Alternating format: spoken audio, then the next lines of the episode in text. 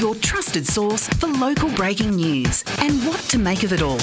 It's Tracy Mack on Newcastle in the Morning. Through the generations, from the baby boomers to Gen X to Gen Y. It's time to take a leap into the mind of today's youth with What's Making News with Gen Z. It is time for what's making news in Gen Z's world. And what's been making news in our world relating to Gen Z is that the population of, uh, of Gen Zs, uh, according to the Australian Bureau of Statistics, the most recent census, they make up 18.2% of the population. That is those aged 10 to 24. They are just off the millennials, sitting at 21.5%.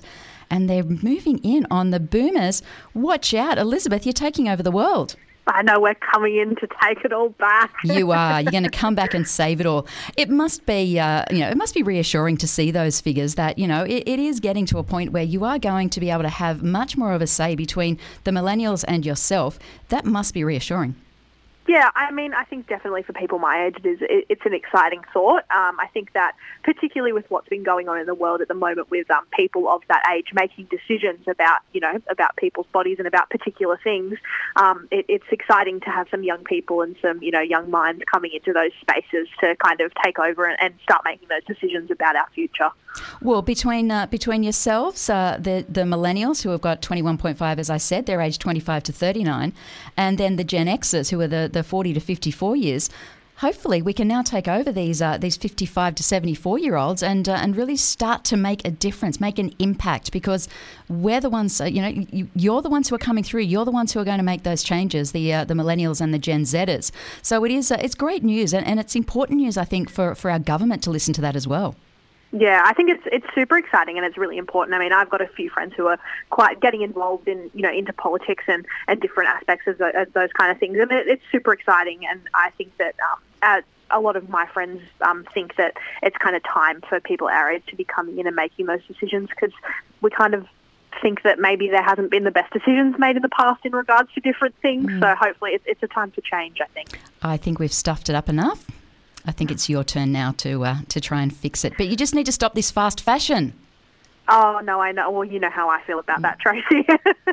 we've talked about it previously. I think, well, unfortunately, um, we we kind of live in a world of, of, fast consumption and, and people wanting to kind of have that thing in front of them immediately. And at the end of the day, that's the only way that people are going to be getting those things is by you know getting them from sweat large sweatshops. Mm. But hopefully, there is something that they can do to kind of help to make that a better better place for the people that are purchasing and the people that work in those kind of environments. I really, really hope so. I, I really do. Now, you've been uh, you've been on a bit of a journey uh, last week. You to Melbourne with a group of, uh, of 10 other Gen Zers. Now, it must have been wonderful to be able to get on an aeroplane and travel because it really, you have been stopped from doing all of that, you know, and that's the time of your life where you travel the world, you go and see places. It must have been great to get on that aeroplane. Yeah, no, it was super exciting. So my friends and I, we had actually planned to go on this trip last year, but due to um, lockdowns in Victoria, um, we weren't able to go. So we were finally able to get on the plane last week, um, which was a bit scary for I think all of us because it's mm. been a mm. very, very long time since we've all been on an aeroplane, um, and, and, go down to Melbourne. How did it feel getting on that aeroplane? Um, you know, I mean, uh, masks aren't compulsory in airports now, but they're still compulsory on aeroplanes at the moment. That's uh, that's soon going to be uh, said goodbye to. How did it feel? Did you feel safe having that mask on? Yeah, I mean, I think from what I could tell, everyone around me had their mask on except for when they were, you know, eating or drinking or whatever it was. Um, and I think that um, personally for me, I think in that kind of environment, I will probably still wear my mask inevitably until I know that I don't personally feel like I need to, mm. um, just because for me it doesn't really impact my journey. um, I know that when we're in Melbourne, it did keep my face warm, so oh, that's always good. That's always yeah, good. so it was kind of a positive thing. But yeah, I mean, it's uh, at the end of the day, it doesn't really impact me in my life, so I'll just continue to wear mm. it for as long as I feel like I need to. Really.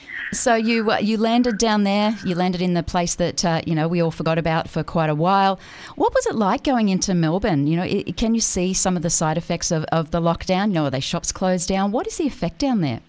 Yeah, definitely. I think that particularly walking around the CBD and in places like Fitzroy and stuff, there are quite a few shops that aren't open. Um, you know, empty, empty retail spaces and, and hospitality venues, um, which is you know it's always sad to see. It's a bit of bit reminiscent of you know past uh, Newcastle days when the, we had a large majority of shops around Newcastle that you know weren't um, didn't have businesses in them.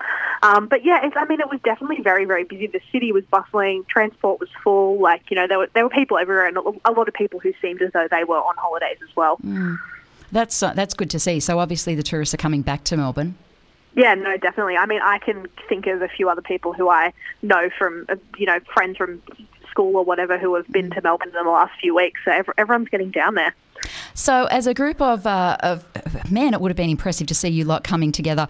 It, uh, what did you get up to? So, as, as a group of Gen Zers uh, down in Melbourne, what did you get up to? What did you see while you were down there?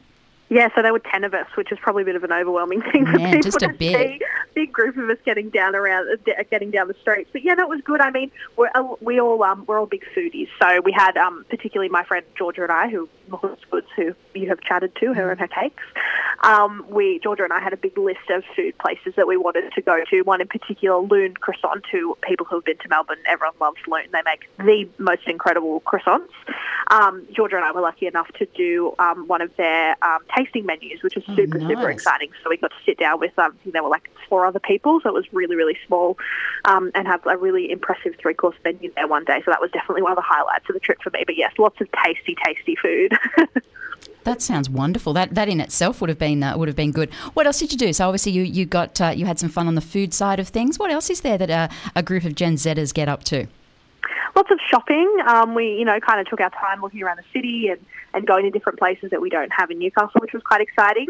Um, we went to a few exhibitions, which is really great. Um, there's a exhibition on at the ACMI at the moment, which is light, and it's actually a bunch of um, artworks from the Tate Museum, uh, Tate Art Gallery in London, which was I was super super excited for. So that was probably the highlight of the trip for me. It was a really fantastic um, exhibition, um, and they also had some other parts that kind of featured Australian. Um, um, movie and TV, which was quite cool too. Um, and we also went to the Picasso exhibition, another exhibition which is on at the National Gallery Victoria.